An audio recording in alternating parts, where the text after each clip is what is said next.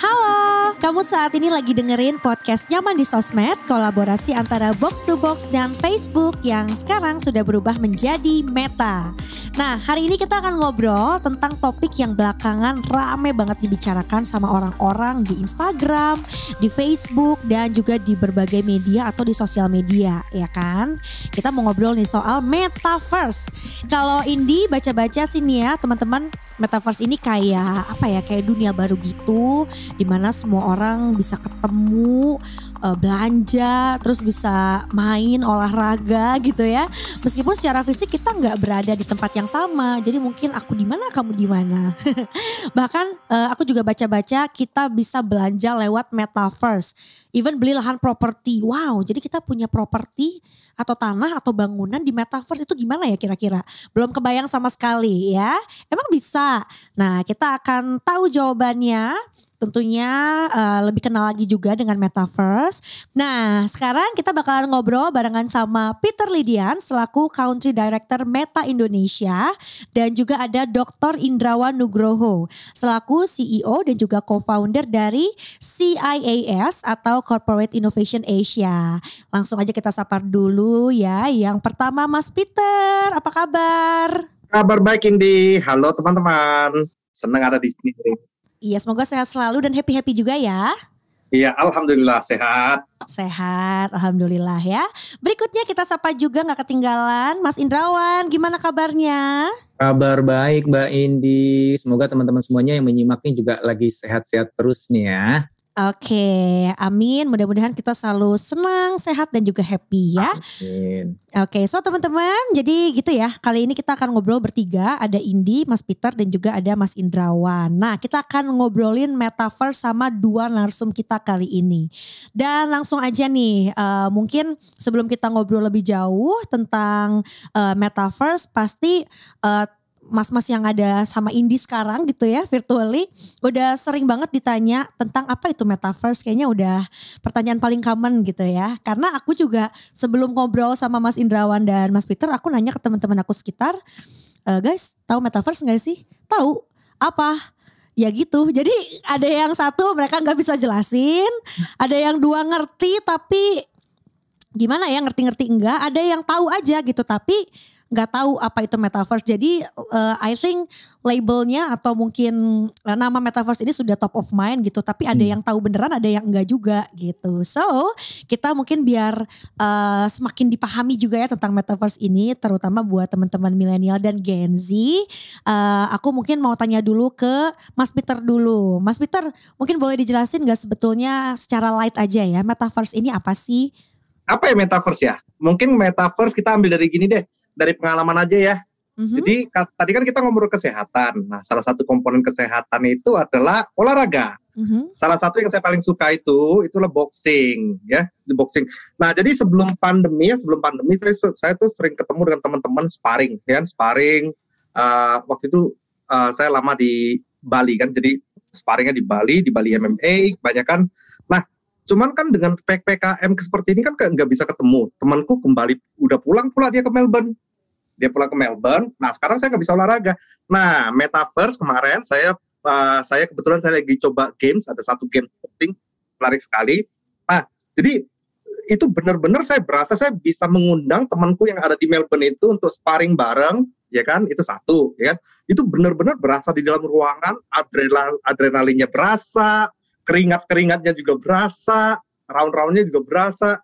Nah, dan hal itu menurutku bagus sih, karena kenapa? Karena di satu sisi kan sekarang udah work from office ya. Kalau saya sparring beneran, ya pulang-pulang muka saya bonyok, ya kan? Nah, gimana caranya supaya saya mau mau olahraga, saya boxing, tapi mukaku nggak bonyok kan gitu. Nah, lagi-lagi kemarin kakiku terkilir. Nah, walaupun terkilir, terkilir, saya masih bisa boxing tuh sebenarnya di situ. Jadi itu penjelasan paling sederhana.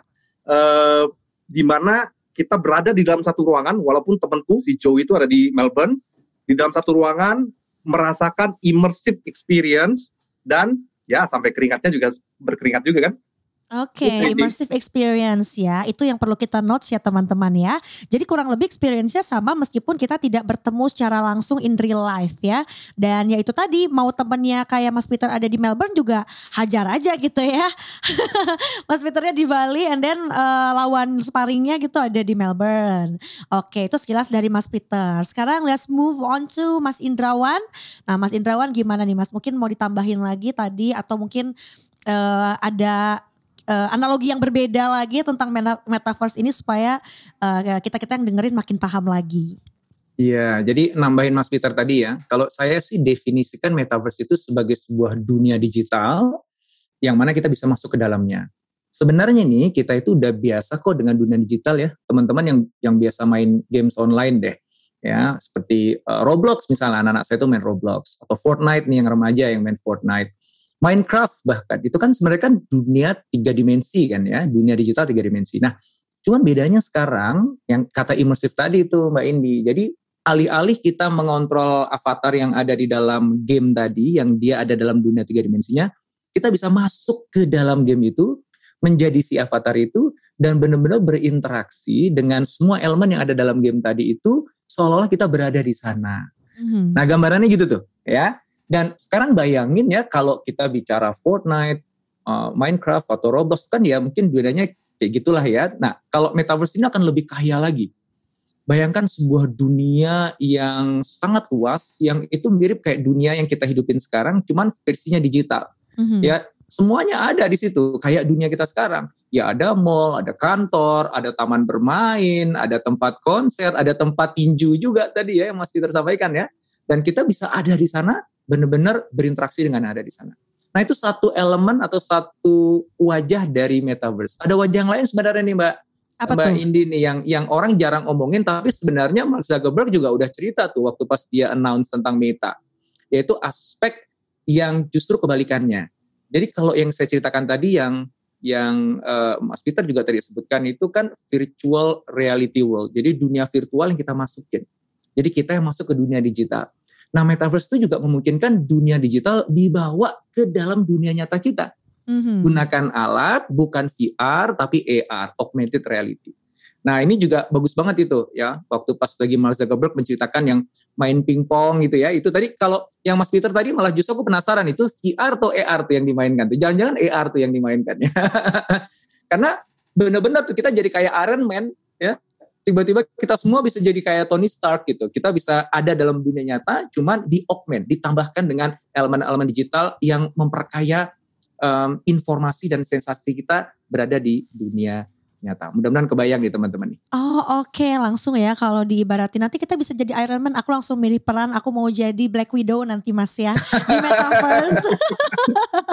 Cuman Black Widow nggak pakai AR dia. Yang oh, pakai AR tuh si Iron oh, Man iya si Tony sih. Stark. Iya. Oke oke oke. Tuh berarti gitu ya. Tadi juga aku notes banget sih karena pada saat diluncurkannya Metaverse ini tuh kayaknya kutipan potongan interview dari Mark Zuckerberg tuh di mana-mana gitu ya. Banyak yang nge-repost-repost juga di sosial medianya. Tapi I'm not sure apakah mereka mereka paham apa enggak ya. Nah sekarang kita dikasih penjelasan yang lebih light lagi teman-teman ya sama Mas Indrawan dan juga sama Mas Peter.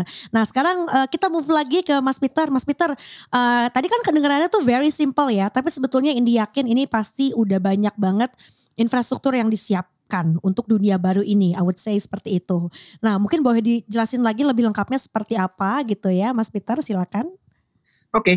Jadi kalau kita bicara infrastruktur, tapi sebelum kita masuk infrastruktur deh, saya mau hmm. menggarisbawahi bahwa kalau kami di Meta itu ya tidak membangun metaverse, tapi kami membangun untuk metaverse. Itu dua hal yang berbeda. hmm Nah, untuk bangun metaverse itu mesti rame-rame nih bangunnya nih bersama berkolaborasi dan banyak pihak bangunnya supaya kenapa? Supaya bisa uh, dampaknya positif. Nah, kembali lagi ke sebenarnya metaverse itu apa sih ya? Jadi buat kami di Meta itu metaverse itulah evolusi evolusi mendatang ke depannya untuk teknologi sosial. Kan judulnya kan sekarang kita berinteraksi nih, Mbak Indi, ya kan? Ya. Berinteraksi dengan suara. Bagaimana caranya ke depannya interaksinya kita itu bisa seolah-olah ada di satu ruangan. Mm-hmm. Padahal Mbak Indi lagi di tempat yang lain kan? Mm-hmm. So itu, ya kan? Nah, uh, itu adalah sesuatu evolusi dari saat ini kan kita terhubung dengan perangkat seluler atau apa ya handphone, mm-hmm. ya kan? Ataupun Zoom. Nah, nanti berikutnya uh, interaksinya akan berbeda sekali, interface-nya akan berbeda, seolah kita ada dalam satu ruangan, ya. Mm-hmm. Nah, uh, jadi teknologi kalau kita lihat in the past ya, kalau kita lihat in the past kita bayangin deh, dulu kita itu terhubung kita lewat tulisan, lewat teks ya, lewat teks, udah itu lewat suara, sekarang bisa ketemu. Nah, langkah selanjutnya adalah gimana caranya kita bisa bertemu secara virtual, tapi tetap bisa merasakan imersif tadi.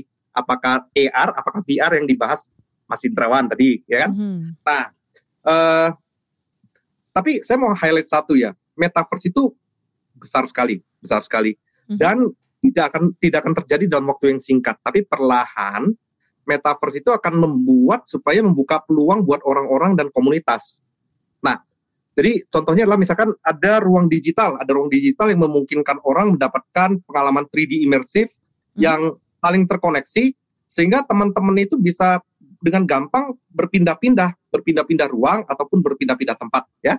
Nah, jadi ini bisa memungkinkan kita itu melakukan hal-hal yang tidak mampu dilakukan di dunia fisik saat ini. Jadi contohnya misalnya gini, mm-hmm. uh, kita masih ke masuk game deh, masuk ke game game lagi. Yeah. Kita ingin merasakan seperti apa sih sebenarnya operations ketika perang dunia kedua. Kita mm-hmm. sendiri kan tidak ingin merasakan hal tersebut kan. Nah dengan metaverse itu terjadi ya kan. Hmm. Uh, terus yang kedua itu uh, jelas adanya pengalaman yang imersif dan interaktif.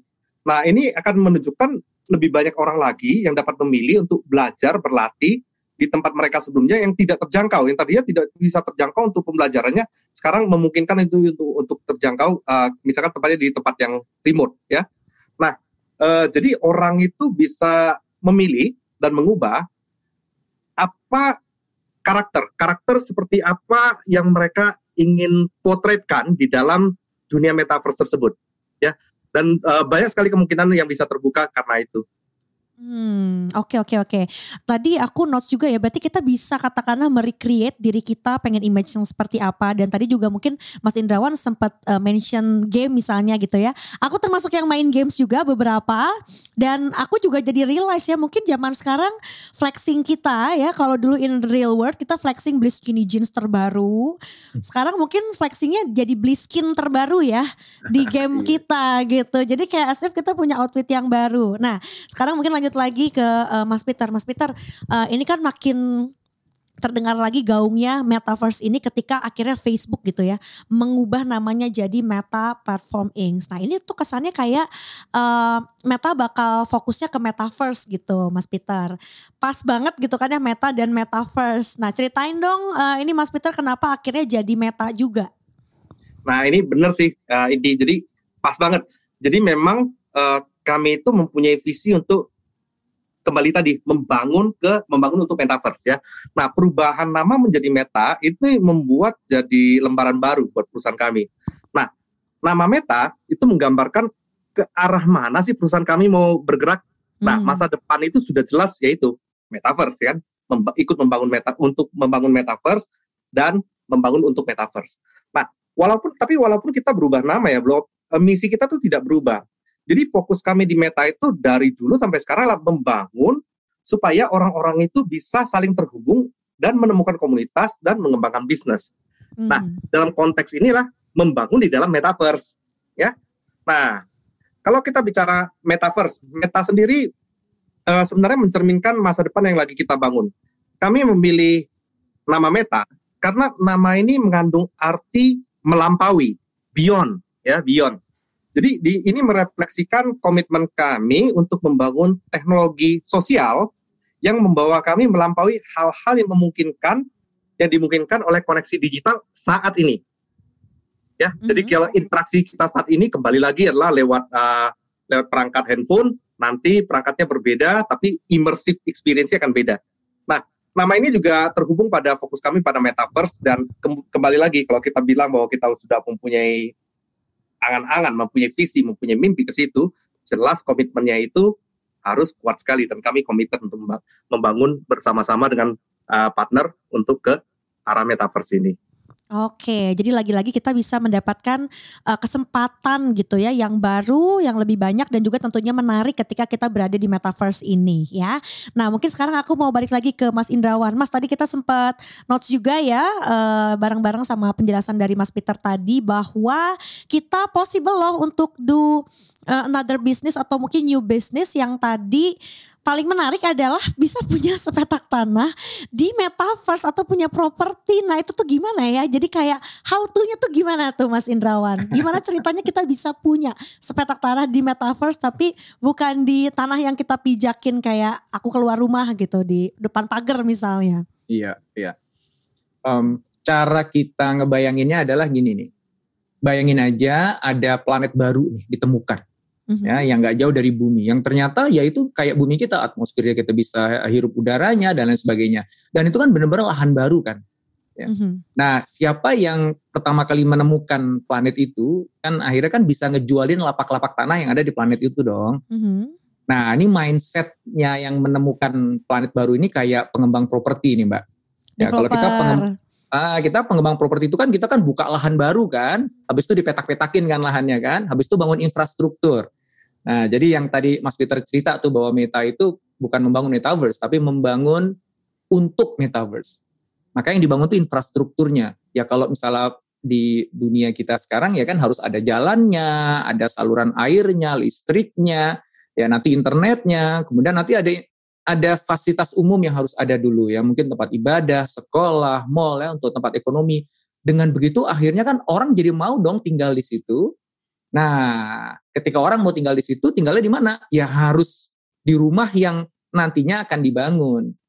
Bisa kita nanti nyewa rumah dari developer yang ngebangun bangunannya atau kita beli petak tanah aja kan? Kita beli hmm. petak tanah, kemudian kita bangun deh di atas petak tanah itu. Nah, analoginya tuh sama. Metaverse sama. Jadi kalau misalnya kita nih nanti pengen punya rumah di metaverse, ya harus beli tanahnya dulu, habis itu baru dibangun. Bisa sih nyewa nanti ya ketika akhirnya udah penuh nih tanahnya udah habis dibeli orang nih. Ya udah kita kita beli mungkin petak dari orang yang udah kadung beli petaknya ya. Harganya pasti lebih mahal. Atau mungkin kita akan nyewa rumah yang ada di sana. nah, hmm. ketika orang pada kumpul pasti di situ peluang ekonomi itu akan tercipta ya di mana orang yang tadi uh, mbak mbak mbak tadi cerita ya bahwa kita bisa beli baju beli sepatu ya uh, yang itu semuanya digital. Kita nggak bisa pakai dalam dunia nyata kita. Tapi kan avatar kita bisa pakai gitu. Jadi bisa nyombong bahwa gue punya sepatu merek tertentu yang sangat terkenal yang itu jumlahnya cuma ada 100 di metaverse itu. Ya, karena itu kan udah diimprint sama NFT. Jadi nggak bisa di copy, nggak bisa di uh, alih uh, tangan kan tanpa ada transaksi yang memang legal menurut kita. Nah, itu jadi gampangnya itu adalah bayangkan memang ada dunia baru di mana uh, pengembang datang membangin membuka lahan buat sebuah kota baru dan siapa pun yang mau ada di sana ya ya ya uh, harus ikutan gitu. Ikutan ikutan berada dalam uh, aktivitas ekonomi yang ada di sana. Nggak harus kok beli tanah sebenarnya ya. Jadi kalau misalnya kita mau main ke metaverse nggak harus beli tanah. Kalau nggak mau punya rumah kan nggak nggak nggak harus beli tanah kan. Sama kayak misalnya saya main nih ke salah satu township yang ada di di dekat eh, Jakarta misalnya, ya kan saya kan nggak perlu punya rumah di sana, saya bisa pergi ke mallnya kan, hmm. saya bisa pergi ke taman bermainnya, saya bisa pergi nonton konser yang ada di sana tanpa harus punya rumah di sana nggak apa-apa. Tapi kalau mau keren ya, ya kan boleh bisa dong punya rumah. Nanti aku di rumahnya kan aku bisa jadikan tempat usaha. Ah. Aku, iya, aku bisa jualan banyak hal di sana di rumah yang aku buat di sana. Jadi kios toko, mau jualan baju, mau jualan sepatu, yang semuanya digital tentu saja. Nah itu okay. jadi tergantung teman-teman itu mau jadikan metaverse sebagai taman bermain aja yang teman-teman kunjungi di waktu-waktu tertentu atau mau dijadikan bisnis. Mm-hmm. Kalau mau dijadikan bisnis ya harus invest ya. Hmm, gitu, I see ya ya. Lumayan ya ini tingkat kefomoannya tinggi buat aku ya. Aku aja yang kadang teman-teman nongkrong di coffee shop FOMO apalagi kalau nanti teman-teman aku beli tanah dan beli rumah di metaverse pasti aku FOMO juga ya. Iya, itu pasti kan kita pengen datang ya ke sana iya. lihat rumah lu kayak gimana sih gitu. Mm -mm. Dan makanya nanti akan muncul profesi baru. Jadi kalau arsitek itu nanti bukan cuma arsitek dunia nyata, arsitek mm. rumah di metaverse kita punya uh, para developer atau pengembang rumah gitu ya atau kontraktor nanti ada kontraktor rumah digital di metaverse ada interior designer untuk di metaverse oh banyak banget nanti yang bisa termasuk oh bank ya uh. bank BUMN terbesar di Indonesia itu sekarang udah lagi membangun bank di metaverse.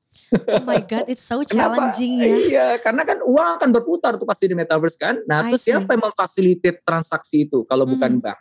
Yes. Gitu sekelas bank BUMN di Indonesia aja udah create ya untuk di iya. metaverse. Tuh iya. berarti bisa dibayangkan ya nanti akan seperti apa dan ini juga nggak ya merasa tadi ya untuk kita sebagai manusia ini kan jadi challenge yang baru ya untuk kita terus keep up, untuk kita terus menggali potensi di diri kita dan kita untuk belajar terus juga terutama ada dunia baru yang kita bisa kulik abis-abisan ini. Hmm. Nah ngomongin tentang bisnisnya tentu aja menarik banget tadi udah dibahas dikit sama Mas Indrawan tentang yang beli tanah atau beli rumah gitu as if kita pengen punya properti juga nanti di metaverse. Nah kita balik lagi ke Mas Peter. Mas Peter uh, untuk bisnisnya uh, apa aja nih untuk yang lain-lainnya gitu. Mungkin boleh dikasih example yang lain juga supaya kita makin ke gambar lagi. Ini aku udah mulai kebayang sih kayak gimana sih metaverse itu. Oke, okay, aku mau bawa ke dalam konteks saat ini ya, saat ini bis, mm -hmm. berbisnis saat ini dengan cikal bakalnya metaverse yaitu AR/VR yang dijelaskan uh, Mas Indrawan tadi. Okay. Nah, ini untuk uh, ini uh, ada kejadian yang di daerah Melbourne di Melbourne. Mm-hmm. Jadi uh, brandnya itu disebut Bubble Tea Club. Dia mereka itu gede, gede di Melbourne dan bisnis ini baru muncul di tahun 2020. Mm-hmm. Nah waktu itu uh, ada dua sahabat, yang satu nama Pam Yip, yang kedua itu namanya si Jenny, Jenny Lee. Mm-hmm. Mereka tuh ke- kehilangan kerjaan di tahun 2020 tuh, kan mm-hmm. karena lockdown. Pasti banyak yang relate nih ya. Iya, ini terjadi barusan. Uh, jadi 2020 kehilangan kerjaan, mm-hmm. lockdown pula di Melbourne. Tapi kan duit kan dibutuhkan terus kan, yes. butuh dana terus kan. Untuk nah, bertahan mereka, hidup ya. Ah, terus udah itu mereka bingung kan bagaimana caranya. Berikutnya mereka berpikir, ya udah kita start dari passion deh, start dari passion. Kita jualan bubble tea. Oke. Okay. Kalau dari jualan bubble tea, terus pertanyaannya lah, terus kan lockdown nih, gimana ceritanya sih supaya bisa jual bubble tea? Nah, idenya mereka lah begini. Idenya lah mereka itu mau ngajarin orang-orang untuk buat bubble tea di rumah masing-masing, ya kan? Okay. Nah, terus uh, bahan bahannya mau mereka jual. Nah, jadi dalam empat hari itu mereka tuh membuat uh, membuat bahan-bahannya, membuat cara membuat minuman, merekam video dan mereka upload itu di Facebook sama di Instagram. Mm-hmm. Nah, jadi mereka terhubung ke semuanya.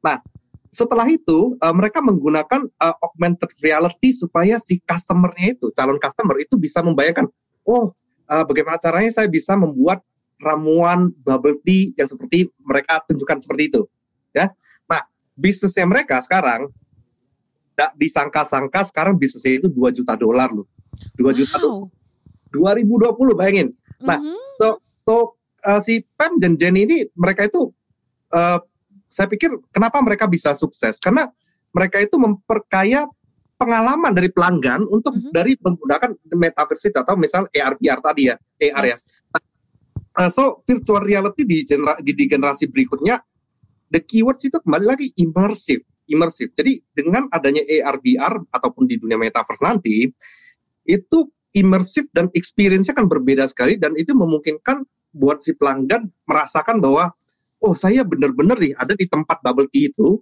dan melihat kompleksnya membuat bubble tea itu menjadi sesuatu yang memberikan apa ya mereka jadi lebih menghargai minuman tersebut. Oh. Ya, jadi itu adalah contoh kejadian saat ini, Indi. Ya. Nah, ada contoh lain. Contoh lain itu adalah bagaimana uh, metaverse ini bisa memberikan peluang buat kreator, kreator Spark AR ya, augmented okay. reality. Uh-huh. Itu untuk mengaplikasikan kreativitas mereka. Nah, kalau kali ini kita bicara di Indonesia nih, Indonesia. Nah, Spark AR ini adalah platform supaya orang itu bisa membuat dan berbagi pengalaman augmented reality mereka dan kemudian menggunakan platformnya Meta itu untuk menjangkau miliaran orang, ya. Mm -hmm. Nah, jadi ada beberapa contoh kreator dari AR di Indonesia yang membuat beragam kreasi kreatif mereka untuk menggabungkan seni dan teknologi ke dalam efek kreatif. Jadi seperti kata Mas Indrawan tadi, kalau AR augmented reality adalah kita membawa komponen-komponen digital di dunia digital keluar ke dunia kita beneran. Mm-hmm. Nah, jadi ada topeng Barong Bali nih, topeng Barong Bali yang dibuat secara uh, virtual dan uh, augmented reality sehingga dia bisa muncul, ya. Ada lagi kartu kartu pos AR, terus banyak lagi mini games. Jadi kalau kita bicara bisnis, banyak sekali yang bisa dipikirkan, bisa bisa terbayang seperti yang dijelaskan Mas Indrawan, hmm. dan ataupun bisa di start dari sekarang. Hmm. Gitu Indi. Okay. Mudah-mudahan kebayang ya. Iya, apalagi tadi example-nya very very light ya. When it comes to bubble tea, boleh nggak sih aku bilang boba, Mas? Boba, yes. mungkin mungkin teman-teman banyak yang relate ya tuh. Gimana sebuah cerita dari boba bisa bikin kamu jadi seorang miliarder gitu ya. Itu ada banget ceritanya di Melbourne ya, kisahnya uh, dari Pam dan juga Jenny gitu, teman-teman. Nah, lalu juga uh, mungkin tadi uh, kita pengen tanya juga karena kita udah jadi akhirnya into digital world banget. Ini sih bisa ngebayangin ya sekarang aja dengan kita punya sebuah smartphone gitu ya. Screen time kita kan udah luar biasa ya. Kayaknya perbandingan in real life sama kita uh, screen time itu udah cukup sama gitu durasi lamanya. Ini kan berarti nanti kalau udah semakin into ke metaverse, kita semakin banyak lagi waktu yang kita berikan di dunia digital ini gitu. Nah, uh, sekarang aja kan banyak orang yang udah suka mikirin kayak aduh aku misalnya virtual meeting segala macem nanti data aku dicuri enggak ya uh, belum lagi nanti tiba-tiba ada yang uh, suka belanja online tiba-tiba ketipu pinjol gitu-gitu kan mas karena datanya bocor nah terus gimana nih kalau misalnya keamanan data dan privasi orang-orang uh, yang udah terhubung dalam metaverse apakah memang udah bener-bener jadi nggak ada boundaries aja gitu? Hmm, oke. Okay. Jadi kalau kita bicara uh, keamanan ya sama privacy ya, jadi pada hmm. intinya kita dipandu oleh dua prinsip. Jadi ada dua prinsip yang kami pegang teguh ya. Yang okay. pertama itulah tujuan pertama itulah meminimalkan data yang dikumpulkan di metaverse. Jadi yang hmm. dikumpulkan itu yang cukup cukup yang yang yang perlu saja. Itu yang pertama. Ya. Yang kedua itu kami akan sangat transparan mengenai data yang akan kami kumpulkan yeah. dan tujuan dari pengumpulan data tersebut itu dulu.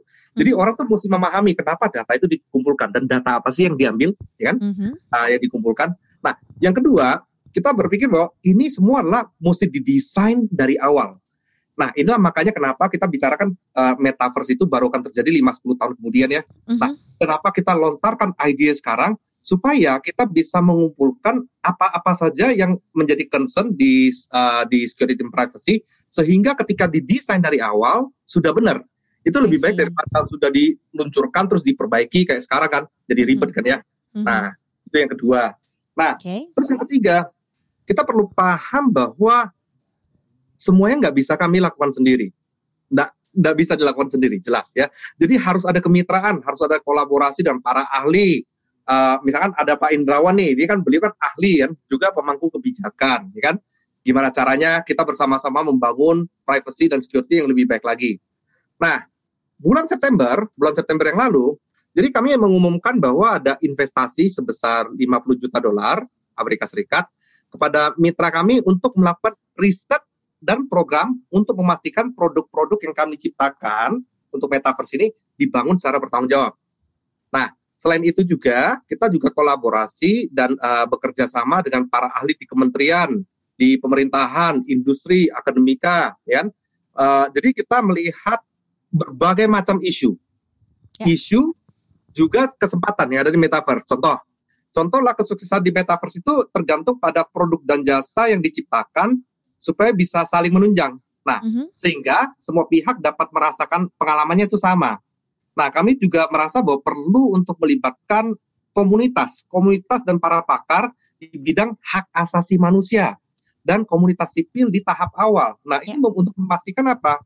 Memastikan supaya teknologi dibangun juga mendorong inklusivitas dan pemberdayaan buat banyak orang, ya. Nah, uh, yang terakhir sih sebenarnya seperti yang saya singgung sebelumnya, metaverse itu akan dibangun secara kolektif. Bangunnya tuh rame-rame oleh perusahaan, kreator yang tadi kan uh, seperti tadi apa katanya? Uh, arsitek ya arsitek dan uh, desainer. Interior lah let's say ya, ya. kan? Nah jangan lupa juga developer. Nah aturan gimana caranya metaverse dijalankan? Nah itu juga harus dirumuskan dengan pihak yang beragam-ragam. Kan gitu. Jadi begitulah saya pikir um, uh, privacy security itu kembali penting sekali dan mesti dibangun berbareng-bareng uh, bersama-sama.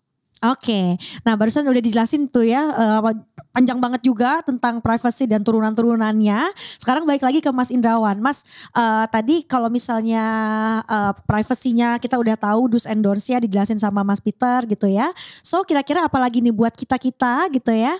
Uh, apa yang harus diantisipasi, kemudian apa yang harus dipikirin juga supaya metaverse ini akhirnya bisa uh, beneran ngasih manfaat untuk semua orang yang memang terlibat yang tadi mungkin mau do business atau mungkin mau jalan-jalan aja dan uh, mencari experience aja gitu. Iya, ada dua cara kita memanfaatkan metaverse secara umum ya. Pertama adalah kita menjadi orang yang akan menikmati metaverse itu. Jadi mm -hmm. kita jadi turis di sana, kita yes. jadi konsumen di sana, ya. Atau kita jadi produsen di sana. Nah, itu dua pilihan. Saya berharap anak-anak muda Indonesia ini jadi yang kedua, jangan cuma jadi turis aja, jangan cuma jadi konsumen yang konsumtif belanja aja. Mm-hmm. Karena itu udah kejadian sekarang di dunia nyata kita, kita itu lebih banyak konsumtifnya gitu. Jadi kita tuh uh, 270 juta rakyat Indonesia dengan jumlah pula yang sekian banyak itu jadi bancaannya negara-negara di dunia. Mm-hmm. Ya, uangnya pindah semua ke bawah semua ke sana. Nah, harus kita take back ini um, bahwa uh, Indonesia itu harus milik anak negeri gitu. Nah kita berharap nih tentu saja ya nanti metaverse ini siapa pun yang akan membangun metaverse-nya nanti, apa pun nama metaverse-nya nanti, anak negeri kita harus harus hadir di sana sebagai produsen, sebagai orang yang berbisnis di sana, bukan justru sibuk malah habisin uangnya di sana, uangnya dibawa pergi ke mana-mana gitu, bukan untuk mensejahterakan rakyat kita sendiri. Jadi agak sedikit nasionalis nih saya, tapi ini concern yang besar um, dan secara pribadi pun juga saya passionate ya untuk untuk taking back Indonesia for Indonesian gitu. Um, dan ini kesempatan teman-teman semuanya. Jadi saya encourage anak-anak muda untuk melihat metaverse bukan sekedar sebagai playground ya atau sekedar marketplace mana teman-teman akan belanja tapi lihatlah metaverse sebagai opportunity business. Uh, ada profesi baru yang teman-teman bisa ambil di sana jadi bayangkan kita punya dunia yang sekarang kita uh, jalani ya dunia nyata ini, kemudian ada extensionnya. Mungkin kita nggak punya kesempatan di dunia nyata ini karena udah terlalu banyak persaingannya. Mm-hmm. Sekarang akan terbuka loh sebuah dunia baru yang belum banyak persaingannya di sana. Yang buka toko di sana juga belum banyak, yang bisa bikin rumah di sana belum banyak, lawyer di sana juga belum banyak, ya. Uh, kenapa nggak kita ambil opportunity itu dari sekarang. Memang sih baru 5-10 tahun lagi itu akan benar-benar mewujud ya. Kalau Mark sendiri bilangnya satu dekade bahkan ya diambil mm -hmm. 10 tahun dari sekarang. Tapi kan untuk bisa punya skill set itu kan nggak sulapan. Ya kita invest dari yes. sekarang. Ya, kita mulai melatih diri kita sekarang. Ya, jadi banyak ilmu, banyak keterampilan yang yang yang mungkin ya susah nih kita dapetin kita butuh 10 tahun gitu ya. Nah sekarang kita punya pilihan nih, kita mau ngembangin skill set selama 10 tahun untuk sebuah dunia yang sudah jadi masa lalu atau untuk dunia masa depan. Betul banget ya, apakah Keren kita invest dari sekarang? Iya, itu aja dari saya. Iya, iya setuju banget nih buat anak-anak muda ya, apalagi anak-anak Indonesia. Jadi menurut aku ini adalah uh, bocoran yang luar biasa buat teman-teman yang lagi dengerin podcast kita ya pada kesempatan kali ini gitu. Jangan uh, dikit-dikit belanja-belanja, mungkin mungkin mumpung sekarang ada dunia baru, kenapa nggak kita yang jadi para kreator-kreator yang akhirnya bisa Betul. menjualnya juga gitu ya, nggak cuma jadi penikmatnya doang. Karena habit di kita kan Mas sekarang hujan dikit, mager dikit udah bukan makan tapi belanja online tuh. Emang iya. habitnya tuh konsumerisme tinggi sekali ya. Iya, apalagi ketika metaverse datang perilaku itu akan diamplifikasi, Mbak. Mm-hmm. Jadi orang nih yang sekarang udah biasa jualan di Facebook ya, mm-hmm. uh, di aplikasi Facebook. Nanti begitu ada Meta, dugaanku ya, dia akan jualan juga di Meta karena emang dasarnya darahnya darah jualan gitu. Mm. Dan teramplifikasi. Tapi orang yang biasa belanja belanja konsumtif Semakin. atau flex ya pamer gitu ya. Mm-hmm. Ya sekarang di Facebook pamer, di Instagram pamer gitu. Nanti di Metaverse pamer juga gitu. Okay. Teramplifikasi lagi pamernya. Jadi bahaya. Maka mulai sekarang mendingan kita set niat aja dulu deh gitu. Ini akan ada dunia baru yang akan datang dan everybody akan join ke sana. Yes. Ya kalau Facebook sekarang aja udah uh, berapa Mas Peter ya? 7 miliar orang ya sekarang di di, di Facebook. 3,3 miliar satu dunia. 3,3 miliar satu dunia. Oke, 7 miliar itu satu muka bumi ya. Iya, Jadi seluruh berarti, orang di bumi. Seluruh di bumi ya. Berarti udah hampir separuhnya manusia yang ada Facebook. di bumi itu ada di dalam Facebook. Yes. Ya, ketika metaverse datang itu kan akan akan kebawa semuanya ke sana gitu. Mm -hmm. Nah, tinggal pertanyaannya di dalam dunia baru ini, ini kan tanah harapan ya, mm -hmm. yang mana semuanya mungkin. Bahkan Anda bisa menentukan sekarang aku ingin ambil peran apa di sana gitu. Ya saya berharap hmm. teman-teman jadi kreator tadi gitu. Ya, yes. Ya ya udahlah yang flexing flexingnya udah lewat lah, udah udah nggak trending lagi nanti begitu ada metaverse flexing gitu ya. belanja belanjanya yang lebih conscientious lah, jadi lebih lebih berkesadaran gitu belanjanya. Boleh belanja tapi belanjanya invest gitu. Hmm. Jadi kita belanja sesuatu untuk nanti kita jual lagi atau kita olah lagi gitu. Jadi ekonominya berputar um, yang yang yang ngedorong semua pihak untuk untuk bertumbuh. Yes, and it's all start from now karena ya kenapa disebut evolusi juga kan gak tiba-tiba ya, bisa dari hmm. sekarang gitu pergerakannya. Tadi katanya mungkin bisa optimal di 10 tahun yang akan datang, tapi ya kita juga gak tiba-tiba nanti bisa jadi dari Betul. sekarang gitu katakanlah ya. udah nyicil. Nah Mas Indrawan ini ya berangkat dari anak muda yang berbisnis dan lain-lain gitu ya. Misalnya nih aku contoh gitu kan ya, mau masuk ke metaverse uh, yang awam-awam semacam aku ini persiapannya harus gimana aja mas dan mungkin harus nabung berapa biar bisa punya tanah dan senang-senang nanti aku di metaverse punya rumah sendiri.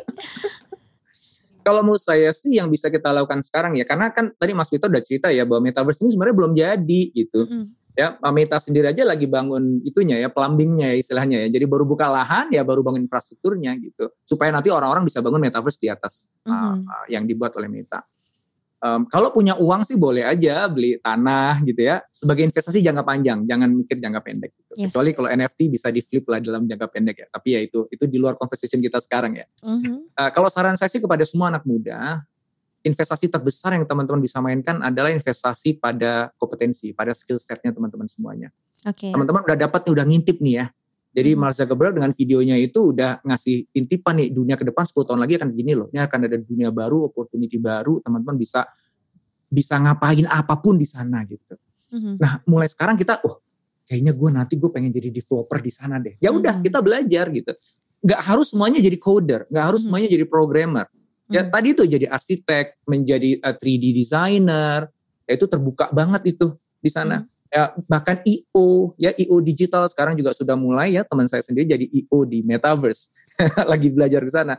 Oke so, nanti aku juga jadi MC di metaverse ya. Ah, iyalah, betul Saatnya event-event di metaverse. Nah, ya jadi intinya gini deh, teman-teman pokoknya kan ngintip nih udah tahu nih metaverse tuh bakal kayak gimana gitu ya. Abis itu dari sekarang ngetek aja, gue pengen nanti ini begitu tuh udah jadi itu lima tahun dari sekarang ya walaupun belum sempurna nih ya, mm-hmm. masih baru prototipenya nggak apa-apa deh. Gue pengen duluan masuk ke metaverse dan ini yang akan gue lakukan di metaverse. Yang itu harus menghasilkan cuan. Yes. Jadi itu harus menggerakkan ekonomi, itu harus jadi sumber bisnis. Jadi bukannya belanja di sana, tapi anda creating something di sana. Putusin apa itu mulai sekarang pelajari ilmunya. Okay. Gaul sama orang-orang yang memang udah lebih dulu melakukan itu. Ya. Nah, sehingga yeah. nanti pada saatnya tiba teman-teman tinggal tinggal ngeduitinnya aja, tinggal menuai investasinya aja. So the biggest investment adalah pada diri teman-teman sendiri. Oke, dan juga tadi ya mungkin kalau mau beli dari sekarang ini as if kita beli apartemen in real life aja kan kalau misalnya udah bayar duluan bangunannya belum ada tuh karena lebih murah. Nanti pas udah jadi dijualnya lebih mahal lagi ya. Makanya mudah-mudahan bank yang masuk ke metaverse mulai mengeluarkan KTA nanti ya, kredit tanpa bunga untuk apartemen ya di metaverse gitu. Good idea ya untuk aku 10 tahun mendatang. Let's think about it from now on ya. Oke, Mas Indrawan sekarang kita pindah dulu ke Mas Peter ya. Aku mau nanya lagi sama Mas Peter nih. Mas, uh, tadi kan kita udah bisa ngintip ya gitu. Kayak gimana sih metaverse-nya untuk bikin perangkatnya. Kayaknya udah banyak juga nih tapi yang pakai Oculus, yang orang-orang ketemu di uh, workroom main game gitu. Apakah kurang lebih seperti ini alat yang disiapkan untuk menuju ke metaverse nanti? Nah, kalau Oculus, ya Oculus itu bukan metaverse ya. Tapi mm -hmm. Oculus itu memang ya buat ngintip lah seperti apa sih metaverse yang ah. tadi saya cerita mengenai boxing itu ya saya pakai Oculus kemarin mm -hmm. uh, gamesnya gamesnya Creed Uh, terus kemarin saya juga ngintip nih, ngintip uh, nonton konser, bukan konser sih, nonton bioskop bareng teman-teman. Uh, kebetulan Snoop Dogg yang lagi main. Nah, ah, jadi okay. memang itu untuk ngintip. Sebenarnya kira-kira seperti apa sih metaverse nantinya? Mm-hmm. Nah, yang saya mau tekankan adalah gini, ini kembali lagi kita masih di tahap yang awal sekali, awal sekali, masih banyak hal yang mesti dibangun, ya kan? Infrastruktur, teknologi, bahkan alatnya sendiri juga mesti dibangun kan. Hmm. Butuhlah itu lima tahun sampai 10 tahun. Nah, oleh karena itu seperti kata Mas Indrawan tadi, investasi buat teman-teman nih sekarang apa yang mesti investasikan? Yaitu pada diri sendiri, ya. Hmm. Jadi kami sekali lagi tidak membangun metaverse. Hmm. Kami membangun untuk metaverse jadi kembali lagi untuk membangun metaverse ini kan nggak bisa sendirian. Nah, yang besar harapan saya pribadi nih ya, aku pribadi harapannya apa? Kalau nanti bangun metaverse itu bangunnya sama teman-teman kita yang ada di Indonesia itu, teman-teman yang sekarang invest di diri sendiri tadi. Jadi dari Meta untuk Indonesia, dari Indonesia untuk Indonesia. Okay. Gitu keren. Cocok. Guys, jadi diperbanyak skillnya dari sekarang ya supaya kita nanti bisa apa bisa apa di metaverse gitu. Oke, okay, kalau kayak gitu terima kasih banyak uh, untuk Mas Peter dan juga Mas Indrawan untuk ngobrol-ngobrolnya. Aku yakin banget Mas Peter dan Mas Indrawan udah paling sering lah ya ditanyain soal metaverse ini. Jadi please nanti uh, kasih aja link podcast ini ya biar mereka suruh dengerin obrolan kita jadi paham. gitu semua penjelasannya udah lengkap banget di sini. So thank you so much juga buat teman-teman yang udah dengerin episode kami kali ini. Dan sampai bertemu di episode-episode selanjutnya. Dan jangan lupa juga untuk dengerin episode-episode yang lain tentunya di Nyaman di Sosmed eh, bersama Box to Box. Bye, sampai ketemu lagi.